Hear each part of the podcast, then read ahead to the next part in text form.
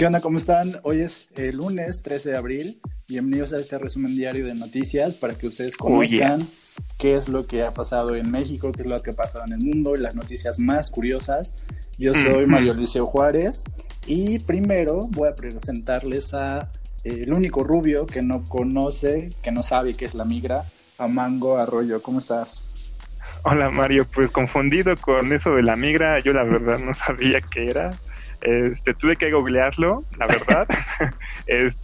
Había dos alternativas, uno que fuera un grupo tribal que se llama la migra, y la definición que encontré, que al parecer es el cuerpo de policía de migración. Creo que te refieres a eso, vaya. Sí, me refiero a la que te saca de los Estados Unidos. Ok, perfecto. Pues tú no la conoces, ¿no? No. No, obviamente claro no. Nunca has tenido que subirte a esa camioneta blanca de la que todos hablan. No es lo bueno de ser rubio.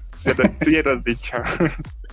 Oye, Amango, primero pues quiero saludarte y luego quiero recordarte a ti y a todos los que nos escuchan que la canción que escuchan de fondo, todos los fondos que usamos en el podcast son de un artista de música electrónica que se llama Eduardo Tatum. La canción que escuchan es Criminal Neón, y pues tú eres fanático de Eduardo Tatum, ¿no? Claro que sí, de hecho yo me tatué su nombre en el pecho desde que lo escuché por primera vez. Así de bueno, claro que sí. Bueno, pues si la gente quiere escuchar esta canción completa u otras canciones de Eduardo Tatum, pues puede ir a sus redes sociales para poder descargar sus álbumes completos o ver qué canción es la que más le gusta para poder hacer un buen striptease, ¿no? Exacto, y aparte corre el rumor que si escuchas sus canciones cuando hay mucho calor, te enfría, te pone frío, o sea, te ayuda. Entonces ya lo saben, si sienten mucho calor, escuchen a Tatum para que sientan un poco de frescura. Exactamente. Oye, pues muchas gracias a Eduardo Tatum por proporcionarnos sus audios y pues hoy tenemos varias noticias que comentar. Hay unas noticias bastante interesantes. No ha habido mucho movimiento en cuanto a noticias, pero tenemos varias notas que pueden interesarles, ¿no? Claro que sí, es tan magnánimo todo esto. Dispara. Pues lo primero que te quiero comentar es una noticia que me llama mucho la atención y que viene directamente desde el estado que le dio origen o de donde nacieron las tortas ahogadas, que es Jalisco. Entonces, lo que te quiero contar, checa cómo pasó. La semana pasada, la directora de Relaciones Públicas de Zapopan, Lorena Gómez Haro, pues se fue como gorda en tobogán en su Instagram a desahogarse de todas las cosas que han pasado con el COVID, de la cuarentena, de sus amigos ricachones. Entonces, en un mensaje bastante duradero, porque dura algo así como 3 minutos y medio de puro reclamo. Claro. De puro reclamo, pues la directora de Relaciones Públicas se suelta a decir que pues no son épocas de vacaciones, que ha visto a todos sus amigos tomando el sol en la playa y pues tronando cohetes en la montaña. O sea, se suelta a decir que todos sus amigos y sus hijos mis reyes y sus hijas ladies no han respetado la cuarentena. Y entre otras palabras utiliza el adjetivo pendejos para llamar a toda la gente que no ha respetado la cuarentena en Jalisco. Aquí, pues bueno, es un berrinche pues cualquiera de una ciudadana, pero resulta que esta mujer pues no es una ciudadana, ¿verdad? Es una representante del gobierno de Zapopan, por lo cual pues aquí yo tengo un debate interno, ¿no? Porque no sé si esto es correcto o si no es correcta, porque pues ella es un funcionario público. Entonces no sé qué opinas tú, no sé cuál es tu punto de vista acerca de las palabras tan fluidas que dice doña Lorena Gómez Haro. ¿Tienes algo que decir? Tú ya viste su video, ¿no? Claro que sí. Pues en primera, cuando lo vi, Mario, por primera vez, no sabía que era una funcionaria o una... ¿Qué dijiste que era? Una... Es representante o es directora de Relaciones Públicas de Zapopan. Ok, imagínate, o sea, es una directora de las Relaciones Públicas del estado de Jalisco. No, del municipio de Zapopan. Y se presenta, del municipio de Zapopan, perdón, y se presenta de esta forma. Yo la verdad cuando la vi ni siquiera sabía que tenía un cargo como ese. O sea, tú pensabas que era una doña cualquiera enojada, ¿no? Ajá, exacto. ¿Por qué? Porque la forma de expresarse lo hace como una doña cualquiera. Sí. Y desgraciadamente sí. ¿Por qué? Porque al ya meter a sus hijos o ya meter a sus conocidos, ya es como tú dijiste, un capricho de ella misma. No está informando a la nación, no está diciendo, oigan chicos, así como hacerlo más contacto, más general, sino se está criticando más a su círculo social. Entonces es como de, bueno, yo no puedo manejarlo, pues entonces me voy a quejar con la gente que me haga caso y utilizar mi título que tengo de encargada para que puedan escucharme, así como tú lo has dicho, es una actitud muy de niños y no ayuda en nada, en absoluto. Pero es como un regaño de tu tía, ¿no? O sea, yo sentí que estaba escuchando como a mi tía regañándome, diciéndome, pero aquí lo importante, lo grave, entonces es que es una representante del gobierno local, ¿no? O sea, si alguien que representa a tu gobierno local te llama la atención o te regaña, pues lo menos que esperas es que te pendejee, ¿no? Exacto, y aparte, pues tú lo has dicho, es como si tu tía te regañara. ¿Cuándo le hiciste caso a tu tía cuando te regañaba? Nunca. Y pues aquí, las dos, en el video de Instagram, pues, doña Lorena, pues, se suelta a hablar tanto como de que a sus amigos no les alcanza para pagar una cabañita en la montaña, sino que tienen que comprar un tiempo compartido, les dice pendejos, habla del presidente, del gobernador. Aquí hay una cosa como bastante rara, ¿no? Porque pues si ella se dedica a las relaciones públicas, pues como que no hace muy bien su trabajo en este video, ¿no? No, como que no está tan expresando tan bien públicamente, ¿no? Vaya, qué ironía. Sí, como que su comunicación social no es muy buena. Exacto, aparte no es la forma de dirigirse a la gente, ¿no? Es como, imagínate, es como si el presidente comenzara a utilizar ese tipo de palabras, ¿no? O que se dirigiera así, o sea, es como si hiciera un video diciéndonos, no, pues es que los conservadores están bien pendejos, como ya dijo. O sea, es como de wow, o sea, tal vez, o sea, sí está bien que esté en contra, o sea, ¿no? Está por bien ejemplo, que lo pienses, pero no lo dices, ¿no? Ajá, pero no lo dices de esa forma, ¿no? Claro. Y más en un cargo como este, te quedas como de, güey, me acabo de pendejar, o tal vez podría ser alguien así, tal vez yo estaría yendo al cerro a tronar cohetes. Ajá. Y ya me pendejé, ¿no? Bueno, ella no dijo que a tronar cohetes, eso lo agregué yo, pero pues se refiere a la montaña, se refiere a la playa, pero aquí hay una cosa que... Sí, pero es que soy muy curioso y muy chistoso. Sí, aquí hay una cosa que te quería comentar, que es que yo no sé si tú te acuerdas, pero cuando empezó todo esto del COVID en Jalisco, hubo un caso de 400 turistas en Jalisco que venían del condado de Vail en Colorado.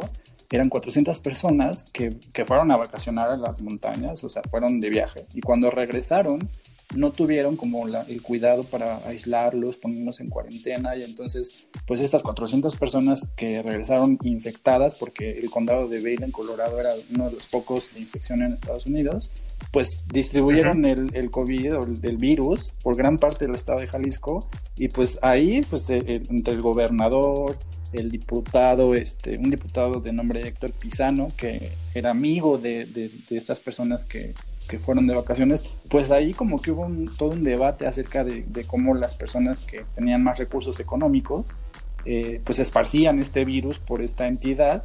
Y pues ahora como que vuelve a pasar lo mismo, ¿no? Como que es un tema como de clase económica, de clase, hasta de clase social. De clase. Sí, de hecho es muy curioso cómo se queja de la actividad de sus amigos, conocidos. Y replica amigos, y te das cuenta cómo es el cambio de actividades, ¿no? Ella se queja porque sus amigos no pueden, se van a vacacionar, se van a la playa y todo ese tipo de cosas. Vaya, muy... muy diferente a la mayoría de la gente de México, que realmente ni siquiera puede irse a esos lujos, sí, aunque esté la pandemia, ¿no? Ahí sí te das cuenta que es una clase social muy alta, es como los que dicen que son los white Mexicans, ¿no? Sí, los white chicans. Ajá, sí tiene que ver mucho con ese tema, y te quedas como de, güey, o sea, nada más hablan y como que te quedas como de qué horror. O sea, como que te comienzan a sangrar los oídos cada vez que los escuchas, sí, te da diarrea. Sí, la verdad es que no, o sea, cero me identifico con su mensaje, o sea, no provocó en mí la menor empatía, la menor afinidad, se me hace así como un poco inapropiado de su parte, pero bueno, ella se desahogó en sus 3 minutos de reclamos.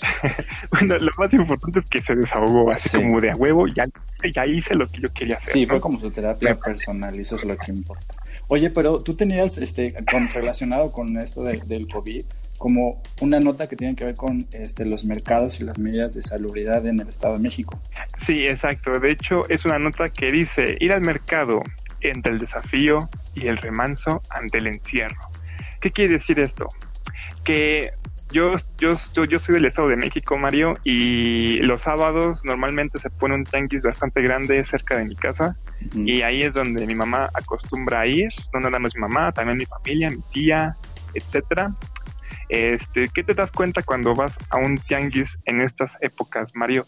Que sí pueden respetar lo que es el cubrebocas, así como que dicen, ah, qué chido, ya tengo el cubrebocas, ya puedo seguir trabajando, todo es chido, ¿no?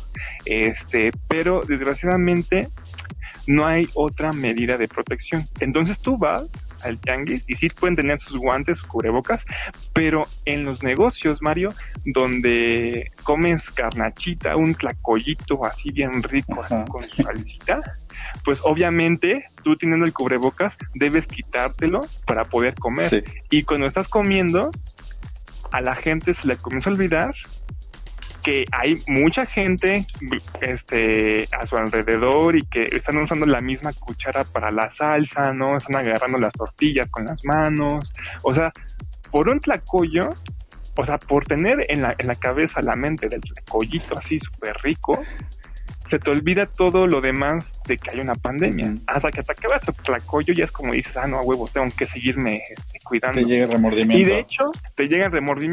Y de hecho, ese es un problema con los mercados. Ahorita la gente, desgraciadamente, es muy difícil realmente decirles que dejen de ir a este tipo de lugares. Porque como diría, un testimonio de una señora, ella dice, vivo este día, salgo a respirar y la verdad sí me voy a echar mis quesadillas. Llevo 3 semanas trabajando en casa 12 horas diarias. Venir a comprar la comida es prácticamente mi distracción.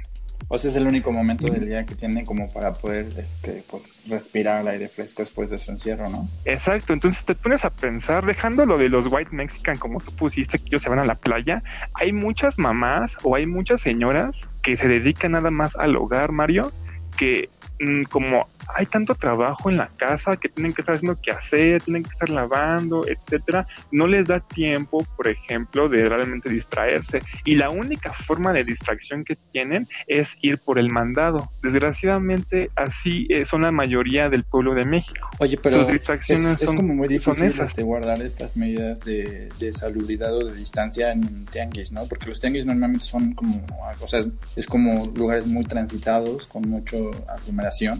Entonces es como difícil, ¿no? Seguir estas medidas de distancia. Sí, es muy difícil. Tienes razón. ¿Por qué? Porque los puestos, si tú vas a un tianguis, están muy pegados, no dejan mucho espacio para que la gente pueda transitar el tianguis, y desgraciadamente el gobierno no está metiendo, por ejemplo, guardias o patrullas que estén vigilando que realmente se respeten las medidas de salubridad. De hecho, creo que nada más en 2 mercados en la Ciudad de México se ha hecho esto, y ya han sido de pescados y mariscos, pero en lo que respecta al Estado de México no se han hecho absolutamente nada. Tú vas a un tianguis y siguen estando igual. Como es más, vas ahí y lo único que te recuerda que hay una pandemia son los cubrebocas. Oye, pero en algunos estados lo que han hecho para poder solucionar esto es poner como túneles, ¿no?, de sanitización, donde la gente puede entrar y pues literalmente salpicada por una mezcla como de cloro con otros ingredientes, y entonces tú ya puedes entrar como limpio. Ah, caray. Y después a la salida, o sea, te bañan, ¿no? Te bañan antes, así como ya no manches, cerdo, te voy a bañar. Sí, te clorean. Entonces cuando sales pues pasa lo mismo. Te ponen blanco. Pasa exactamente lo mismo, como que te pasas por el túnel, te limpias, entonces así puedes como asegurar que la gente esté un poco más a salvo, más fuera de contacto con cualquier tipo de virus, ¿no? No manches, eso suena súper bien. Es como, ¿para qué vayarme a mi casa? Mejor me voy a que me blanqueen al tianguis, ¿no? Mejor me voy a que me limpien allá. Sí, si no te tocaba baño, pues ya te aguantas la blanqueada. Sí, exacto. Y es que el problema también, Mario, es que la mayoría de la gente que va al tianguis son señoras y señores de una avanzada edad. Aquí tengo otro testimonio de un padre de familia de 80 años. ¿Y qué dice el señor? Que dice, voy por las tortillas para que estén calientitas, por la comida, al súper y por el pan. Y se lo digo, yo no me voy a enfermar. O sea, hay personas a una edad mayor, ya grandes, que ni siquiera creen que la enfermedad realmente exista. Hay gente que realmente anda diciendo que es mental, y esa gente sobre todo son los que tienen más de 60 años, 70 años, y son los que siguen haciendo sus actividades en los tianguis, por ejemplo. Sí, ese es un poco como este debate que hay entre la gente que no cree que esté pasando en realidad algo, pero por otro lado están como igual los testimonios de la gente a la que no le dejan pasar a ver a las personas que están internas en los hospitales y que no tienen, que pierden cualquier contacto con sus familiares cuando son diagnosticados con COVID, ¿no? También hay testimonios de gente que dice que pues que sí es real, y son testimonios bastante fuertes. Sí, no, de hecho, o sea, la enfermedad que es real es real. El problema es que hay gente, desgraciadamente, que no quiere verlo, que piensa que es un complot, conspiración, ovnis, ya sabes, reptilianos, todos somos reptiles. Este es el problema más grande. Pues a esta gente se le recomienda ver el video de la funcionaria que acabamos de platicar para que pues los ponga en su lugar, sí, ¿no? Exacto. A lo mejor la funcionaria tenía razón, o sea, tal vez lo estamos viendo mal, tal vez no es para nosotros, es para ese tipo de personas. Ella vive en el 2025 y está más enfurecida porque pues ya vio los resultados de todo esto. Sí, o sea, ella ya ve la catástrofe que va a ser, así como de cómo es posible, más mexicanos tontos que comen maíz y frijol. Pues cada vez que duden acerca de tomar medidas o tomar su distancia, pues pongan en Instagram el video de la representante de Relaciones Públicas de Zapopan para que puedan como pensarlo dos veces, ¿no? Claro, también si no pueden dormir, pues vean el video también. Chance les ayuda también. No creo que te ayude a dormir porque en realidad te queda... Para darte un buen... Te quedas como regañado, como en tu orilla, en tu esquina más bien. Pues sí, o sea, así es como de chale, me porté bien mal, chale, ya pues lo que aquí otra cosa haces más que dormir, ¿no? Exacto. Oye, pero dejando de lado como el tema del COVID por un momento, yo les quería contar a ustedes también y a Mango, como mito, no sé si medio fake news mito de los volcanes. No sé si tú te enteraste el viernes pasado por la noche. Bueno, me enteré de uno. Sí, es exactamente el que te voy a contar. El viernes por la noche volcán Krakatoa arrojó una columna de 500 metros, hizo como una pequeña explosión. Y pues lo que es preocupante es que a partir de esta explosión del Krakatoa se desataron como actividad de volcanes en algunas partes del mundo, porque resulta que el anillo de fuego o esta serie de volcanes que están conectados entre sí, ajá, empezaron a registrar actividad. Entonces en algunos sitios o en algunas fuentes mencionan que se activaron cerca de 15 volcanes. La verdad es que el único dato así como certero que yo encontré es del sitio Volcano Discovery, que afirma o que dice, ajá, que 15 volcanes se encuentran en actividad a raíz de la explosión o a raíz de la actividad del volcán Krakatoa, entre ellos el volcán Popocatépetl, porque el Centro Nacional de Prevención de Desastres registró una explosión igual el viernes a las 10, por lo cual pues aquí pues ya hay como una serie de sucesos que apuntan al apocalipsis, porque pues ya está la pandemia, ha habido temblores, ahora hay como la actividad de estos volcanes. Y pues no sé, me parece que es un poco bíblico ya. Uy, lo que falta, lo que sigue, no, mi nota que sigue, Mario, te vas a infartar. La audiencia, para los que no saben, Krakatoa es un volcán. Tuvo una pequeña mención en un capítulo de Bob Esponja cuando Calamardo lo dice. Ya saben, Krakatoa. ¿Pero cómo lo dice? Porque yo no soy fan de Bob Esponja. ¿Tú eres fan de Bob Esponja? No, entonces, cuéntame lo que dice el Krakatoa.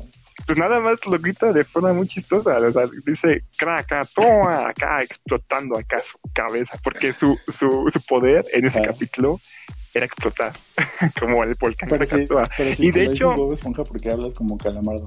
No, es de Bob Esponja, pero el que tiene el poder es Calamardo. Okay. Perdón por si pensaste que era Bob Esponja. Ajá. Sí, bueno, el caso es que Krakatoa se encuentra en Indonesia y no es la primera vez que hace erupción.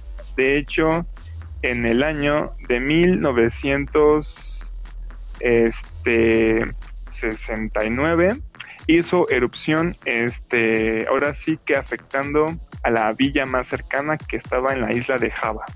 Era holandesa y hizo muchos estragos. No sé si esta vez también lo volvió a hacer, que hayan habido víctimas, la verdad no sé, pero sí es un volcán de los más peligrosos o más destructivos activos. ¿Por qué? Porque es donde también hay gente, es los volcanes donde más gente hay cerca. O sea, es como de las regiones volcánicas más habitadas, ¿no? Ajá. Entonces imagínate tú acá haciendo tu maíz, ¿no? Acá para comerlo tranquilo, tú haciendo del baño tranquilo, y de repente que te explote en la cara, ¿no? Pues oye, perro. Pero aparte de este hecho que es real, o que es geológicamente verídico de la actividad de estos volcanes, yo tenía aquí un tema, porque enseguida de que yo leí la noticia me recordó a Alienígenas Ancestrales. No sé si tú has visto esta serie de History Channel.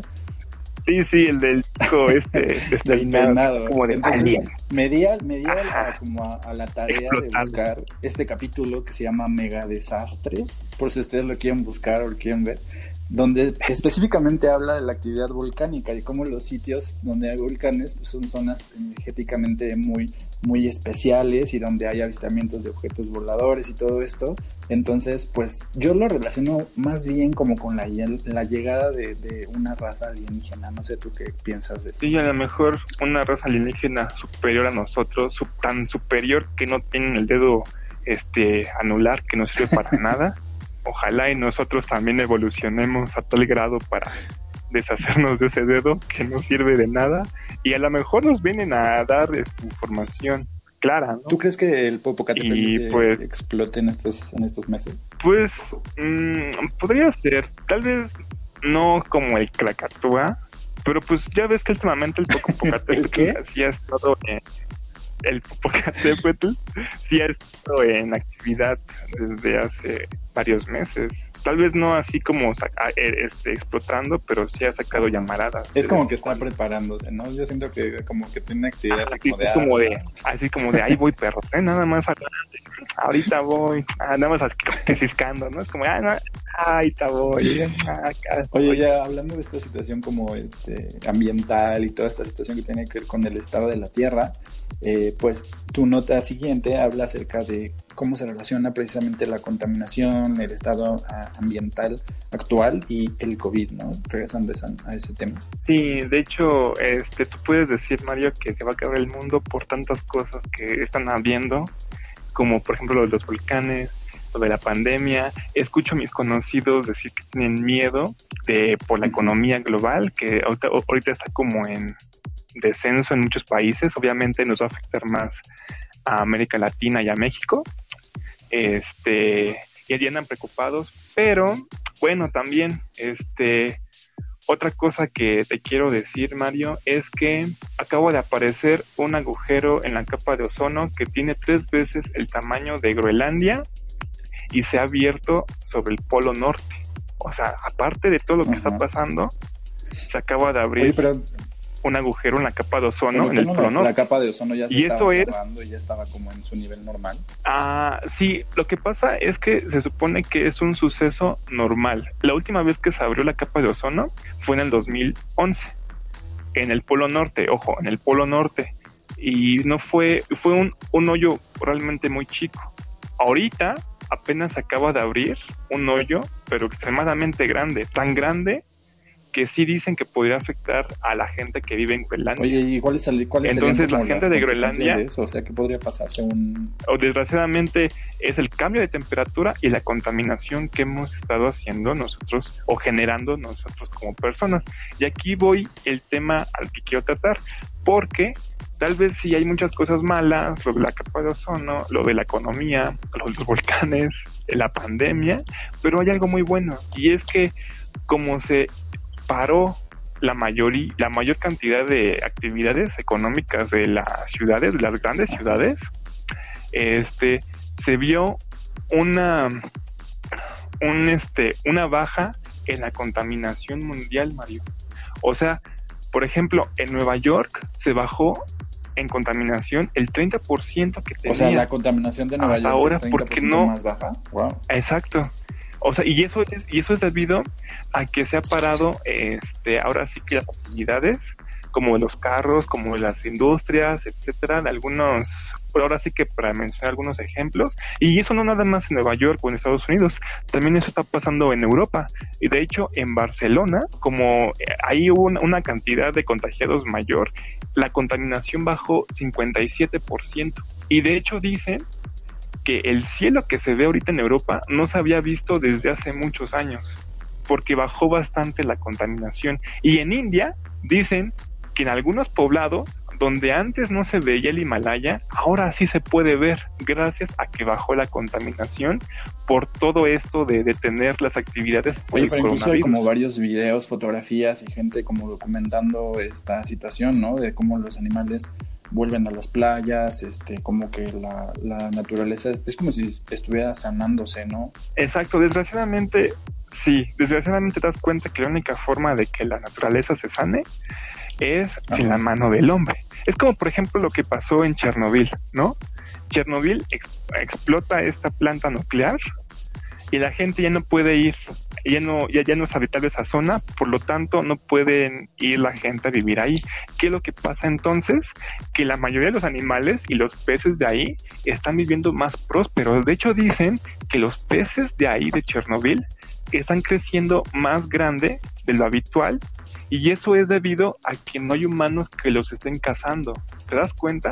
Que realmente la única forma de comenzar a sanar el planeta es que el humano ya deje de meter. Oye, entonces, ¿tú crees que la situación como del ambiente, del medio ambiente y todos los recursos naturales mejoren durante esta época de cuarentena? Sí, y no nada más que mejoren, están mejorando y yo creo que las cosas vienen por algo, ya es algo que se necesitaba, y si era momento de forzarnos a hacer algo, qué bueno que nos están forzando. O sea, sí está muy horrible que llegara en pandemia, pero sí es la única forma de entender nosotros que teníamos que bajarle a la contaminación. Yo creo que llegó en un buen momento. Ha ayudado como a reforzar estos lazos entre comunidades, ¿no? Como que las personas en algunos países, porque pues en América no es similar la situación que en Europa, pues esta enfermedad ha ayudado como para que la gente se una, ¿no? Que la gente sea como más empática unos con otros. Ay, sí, muy felices, ¿no? En sus familias. Ay, sí, papi, ¿no? Claro que sí. Hay que gozar. Bueno, la gente se ha unido por ejemplo, los europeos, que bueno, son un poco como no sé, no se llevan tan bien entre ellos, no se caracterizan por ser tan unidos, pues como que han tenido estos gestos como de solidaridad entre ellos, ¿no?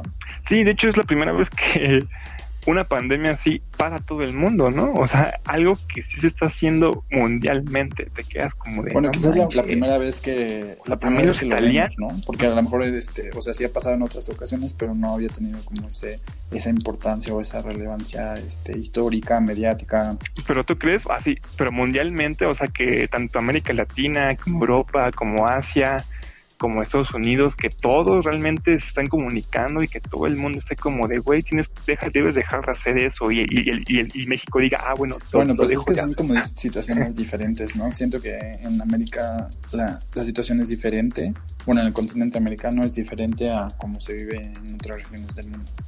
Puede ser, ¿no? Sí, pues claro, o sea, los asiáticos tienen los ojos rasgados, nosotros no. Somos diferentes, claro que sí.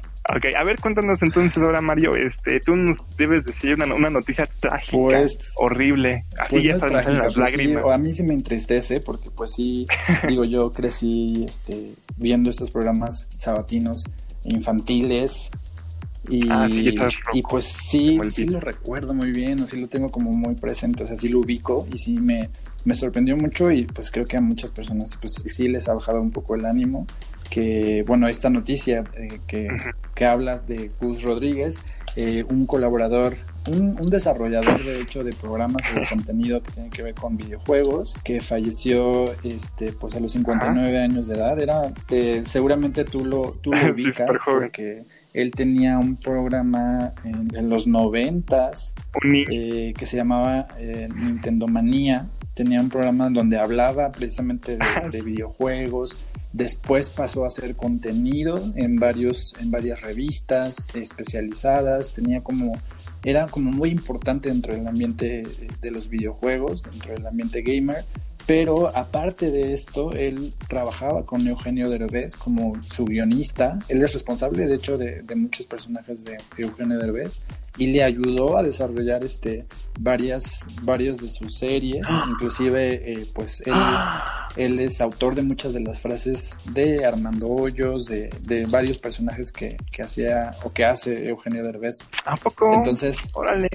Pues esta es una nota que pues le pega al mundo de la comedia, al mundo de los videojuegos, y pues es muy lamentable, ¿no? Porque pues no es de esas cosas que esperabas o que veías venir. Y pues Eugenio Derbez en Twitter escribió unas palabras que te voy a leer para que tú te caiga como el 20 de qué tan cercano era a Eugenio Derbez.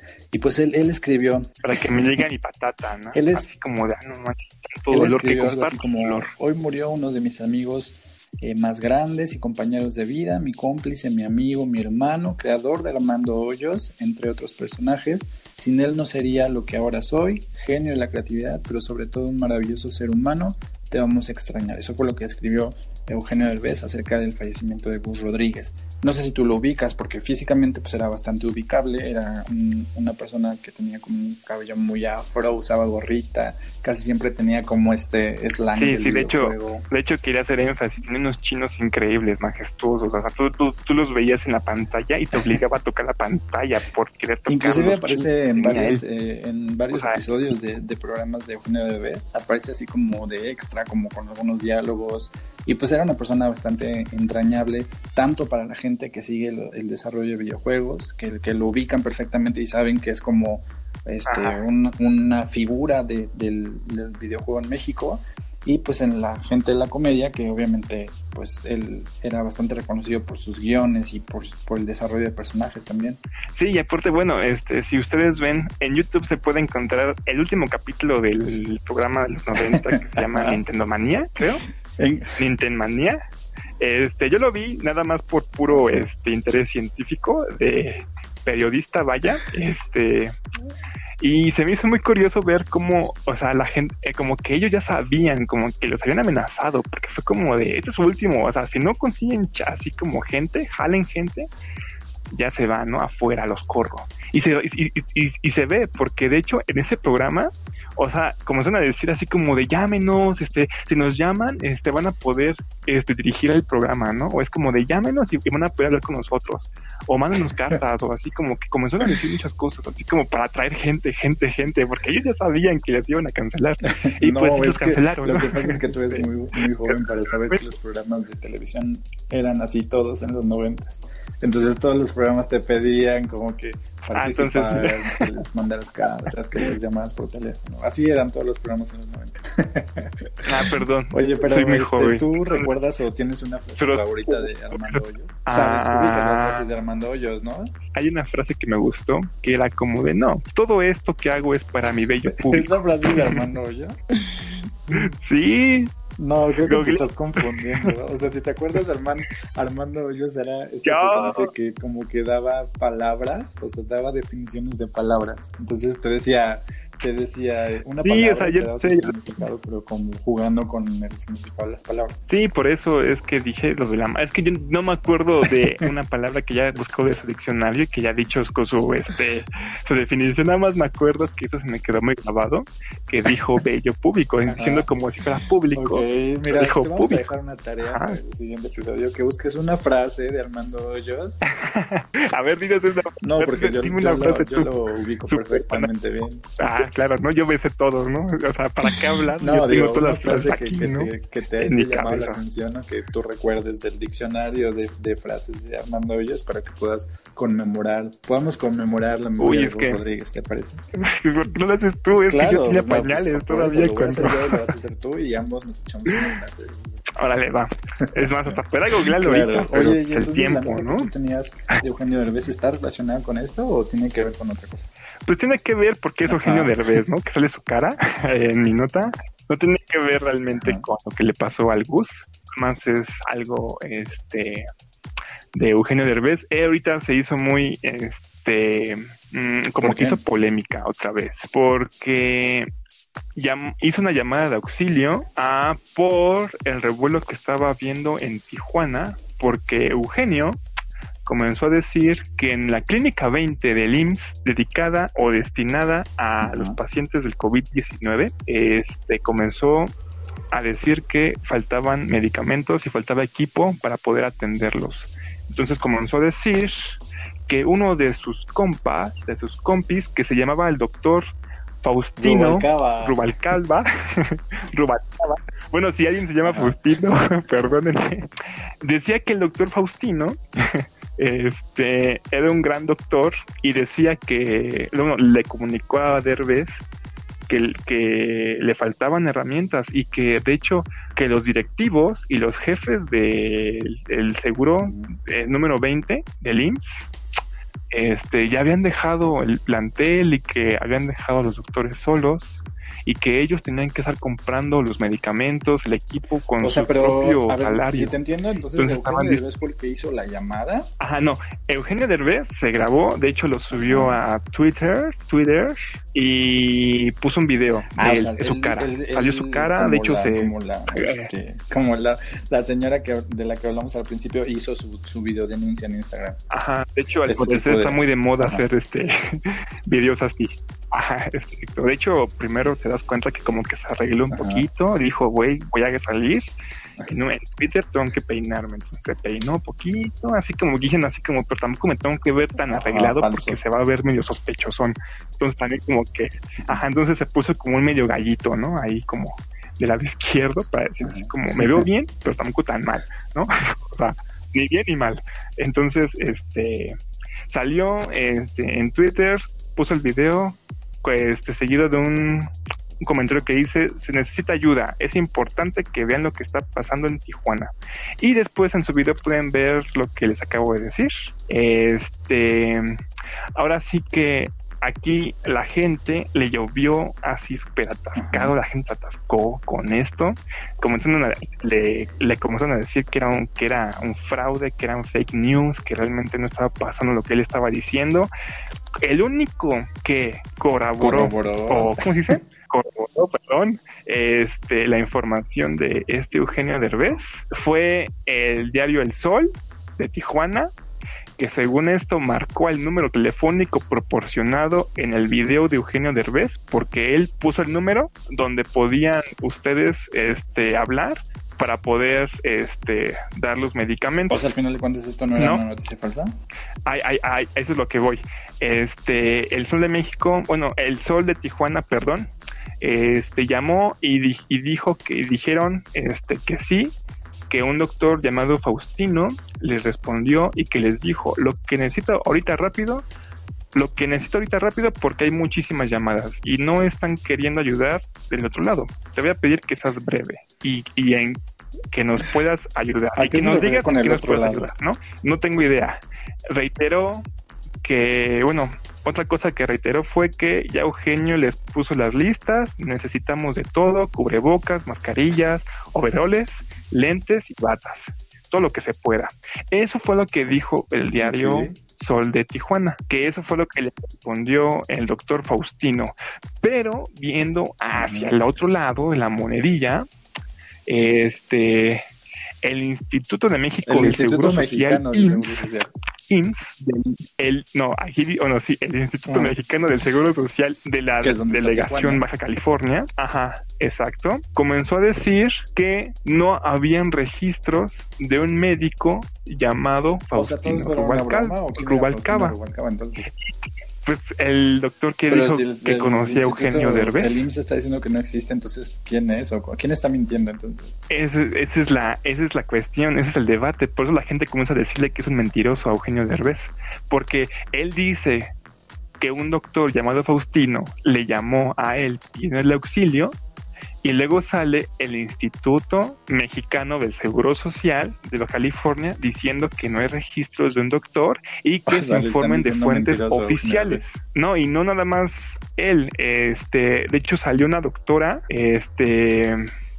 llamada Erika Gallego, y subió también un video en Twitter diciendo dedicándole un video a Eugenio, diciéndole que no sea mentiroso, que ni siquiera existe él y que ese plantel que él está refiriéndose, que sí trata a los pacientes del COVID-19, pero no está ni atascado y tampoco faltan las herramientas que él está diciendo que hacen falta. De hecho, se me olvidó decirte que El Sol de Tijuana, cuando se supone habló con este personaje llamado Faustino les había dicho que la gente sí puede entrar y que de hecho Eugenio podría ir y consultarlo por él mismo. Recordemos que ahorita Eugenio, o sea, sí lo está diciendo y se quiere ver súper buena onda, súper chido, súper chaburruco y lo que sea, pero ese güey ha estado viviendo en Estados Unidos desde hace mucho tiempo y ese güey realmente no se encuentra en México como tal. Exacto, y aparte después, como le llovió muchos ataques, volvió a salir con otro video diciendo, pues es que yo no sé por qué me atacaron, me vio muy guapo ahí, no sé por qué, la neta yo lo hacía por el bien de México y bla bla bla. Pues estaba denunciando algo que dijo fue sin intención de atacar a nadie. Cierto, ¿no? Es que ahí hay un problema, Mario, porque dijo la frase yo no estoy atacando a nadie. ¿Por qué dijo esto? Porque él desgraciadamente ya tiene historial y tal vez él quiere verse así como que, sí, claro, ayuda, pero él desgraciadamente ha atacado al gobierno, por ejemplo, de López Obrador, y no de formas con razones, o sea, no con razones claras, sino que nada más ha salido a decir bla, bla, bla, bla, está mal. ¿Está en la lista negra de PG? No hay que ser un enemigo como tal, simplemente que pues hay que recordar que pues Eugenio pues realmente pues sí, es que no es que realmente le estén pagando o cosas así, simplemente que hay veces que luego como los cercanos a uno tienen posturas diferentes a las demás personas, ¿no? En este caso seguramente los más cercanos a Eugenio son opositores al gobierno de Andrés Manuel López Obrador, y a él últimamente se le ha ocurrido bastante estar diciendo comentarios en contra del gobierno. El problema de él es que no ha sido imparcial y si ha querido, por ejemplo, criticarlo, no ha sabido cómo, o no ha atacado bien al gobierno, que se puede atacar, pero no de la forma que lo ha hecho él, y desgraciadamente eso es lo que ha orillado a que se le forme historia, y eso es lo que le ha orillado a que tanta gente haya salido a decir que era contra el gobierno federal. Pero pues ahora que lo dices, pues yo creo que esto como va a continuar y me interesaría ver quién tiene la razón o quién está diciendo mentiras en estos dimes y diretes. Es ver, ¿no? O sea, realmente, ¿qué lado es el que dice tiene la razón? Como tú dices, Eugenio Derbez, el cómico, o la Secretaría de Salud, que son los que están informando, ¿no? Ahora sí que ya depende del criterio que cada quien tenga. Nosotros obviamente nada más informamos. Muy ya bien, ustedes Amango, pues me sentí van a poder debatir quién tiene razón. Como que siento que debería haber una cápsula donde el secretario de Salud habla mal de Eugenio Derbez y New York tendría que opinar acerca de este tema también. Sí, ¿no? Okay. Bueno, pues no sé. La verdad. Pues yo te quería... Pero sí, nada más yo quiero recordarte no sé, a las tres personas que escuchan que pueden ir a la página de Facebook para poder subir sus comentarios, sus recomendaciones, y pues sería bueno que también se metieran para poder poner su frase favorita de Armando Hoyos para que te ayuden un poco, porque estás un poco perdido, y ahí pues pueden poner todo lo que... Por favor, Cristiana, perdón. ¿Tus papás no te dejaban ver Armando Hoyos? Mis papás no me dejaban verlo, muy grosero. No, pero bueno, la gente yo no quiero que digas groserías con esas grandes. Mal. Y puede escribir sus frases favoritas, las noticias que más les llamaron la atención, si tienen algo que decir acerca de estas noticias del día de hoy, para poder tener contacto con ustedes y para poder ver pues qué les parece o qué piensan acerca de este podcast. Con el paso del tiempo, pues obviamente pueden encontrar más. Sí, o sea, este es súper noticiero. No, y aparte les agradezco porque nuestro podcast piloto alcanzó las 5 escuchas, o sea, fue como que ¡pum!